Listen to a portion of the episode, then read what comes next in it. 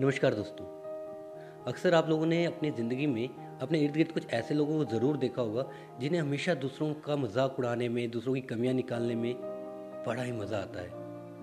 वो अपनी गलतियां या अपनी कमियां कभी नहीं देख पाते। आज इसी से जुड़ी एक छोटी सी कहानी आपको सुनाता हूँ। हमारे ऑफिस में एक लेडी है, उन्हें हमेशा दूसरों की काम में कोई ना कोई कमी निकालने में बड़ा मज़ा आता है। वो जब भी अपने ऑफिस में आके काम करना शुरू करते हैं तो इर्द गिर्द के लोगों को बैठकर उपदेश देना शुरू कर देंगे कि तुम ये अच्छे से नहीं कर रहे, तुम वो अच्छे से नहीं कर रहे, तुम्हारे काम में ये कमी है, तुम्हारे काम में वो कमी है। इवन तो वो अपने चपड़ासी तक को नहीं छोड़ते कि तुमने ये सफाई अच्छे से नहीं की है, ये पानी का गिलास अच्छे से नहीं रखा है, एंड ऑल दैट, हमेशा यही।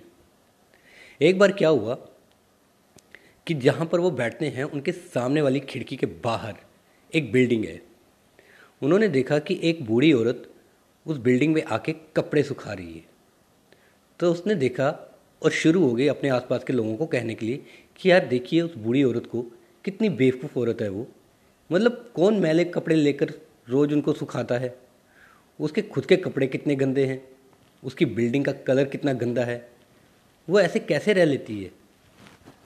तो उनके हामी में हामी मिलाने वाली कुछ औरतें और भी साथ में थी, उन्होंने भी कहा सही है। अब रोज़ का उसका यही सिलसिला हो जाता। वो रोज़ ऑफिस में आके बैठती और जब भी उस खिड़की की तरफ देखती और देखती कि वो औरत आई है, कपड़े सुखा रही है, तो बस शुरू, देखो कितने गंदे कपड़े हैं, कितने मैले कपड़े खुद पहने हैं, ऐसी बिल्डिंग में कौन रहता है। ये सिलसिला काफ़ी दिनों तक चलता रहा।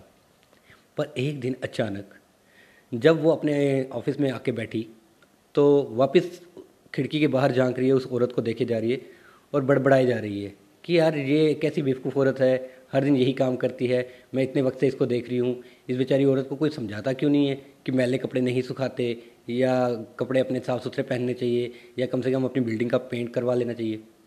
वो इस सब गॉसिप में इतनी बिजी थी कि उसे पता ही नहीं चला कि कब हमारे बॉस उसके कैबिन में चले गए। हमारे बॉस ने देखा कि वो बड़बड़ाई जा रही है और उसकी कमियाँ निकाली जा रही है। वो अपने उस काम में इतनी बिजी थी कि उसे होश ही नहीं है कि पीछे बॉस खड़े होकर उसकी ये बातें सुन रहे हैं। तो बॉस ने थोड़ी कड़क आवाज़ में उन्हें बुलाया और कहा कि आप क्या कर रही हैं। तो बस अपने बॉस को भी वो शुरू होगी कि सर वो देखिए वो औरत कैसी है, गंदे कपड़े पहने हुए हैं, गंदे कपड़े सुखाती है और इसकी घर की जो हालात है वो भी बुरी है, मतलब पेंटिंग भी अच्छी नहीं है।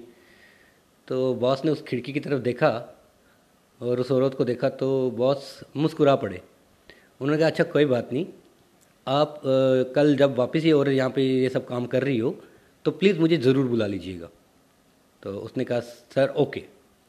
नेक्स्ट डे जब वो वहाँ आई तो उसने देखा कि यार आज तो वो औरत एकदम साफ़ सुथरे कपड़े पहन कर खड़ी है, बिल्कुल साफ़ सुथरे कपड़े जो धो के लाई है वो सुखा रही है, और अचानक से उसके एक ही दिन में उसके घर की जो पेंटिंग है, जो बिल्डिंग की बाहर की दीवारें हैं, वो इतनी चमचमाने क्यों लगी, साफ कैसे हो गई। तो उसे कुछ कन्फ्यूजन लगा, उसको लगा ये सब चीज़ें बॉस ने कुछ करी है। तो उसने उसी टाइम बॉस को फ़ोन किया कि बॉस आपने कहा था ऐसा ऐसा कुछ होगा तो मुझे बुलाइएगा।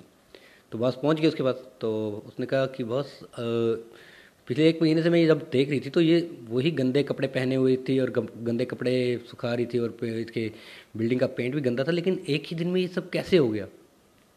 तो बॉस मुस्कुरा पड़े। उन्होंने कहा कि तुम हमेशा इस खिड़की के बाहर उस लेडी को देखते थे कि वो गंदे कपड़े लेकर आई है या गंदे कपड़े पहन कर आई है, उसकी घर की पेंटिंग गंदी है, तुमने कभी ध्यान ही नहीं दिया कि असल में तुम्हारी खिड़की जिससे तुम उसमें झांक रहे हो वो गंदी है, उसमें धूल जमी हुई है।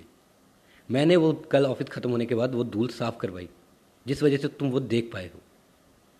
तो मोरल ऑफ द स्टोरी यही है दोस्तों कि कभी कभार धूल हमारी आंखों में होती है, दूसरों में नहीं। दूसरों की कमियां निकालने में हम इतने मशगूल हो जाते हैं, इतने बिजी हो जाते हैं कि कभी उनका अच्छा पार्ट देख ही नहीं पाते। हमें ऐसा नहीं करना चाहिए। अगर दूसरों में कमियां ढूंढते रहोगे तो दूसरे ही गलत नज़र आएंगे, पर एक बार जब आप अपनी खुद की गलतियों को ध्यान देंगे, अपनी खुद की गलतियों को पहचानेंगे, तो शायद आपको दूसरों की अच्छाइयाँ भी दिखने लगेंगी। इसी उम्मीद के साथ, इसी आशा के साथ कि आप इस स्टोरी से ये समझ पाएंगे कि हमेशा दूसरों को जज करने से पहले इंसान को अपने आप को जज कर लेना चाहिए। थैंक यू दोस्तों।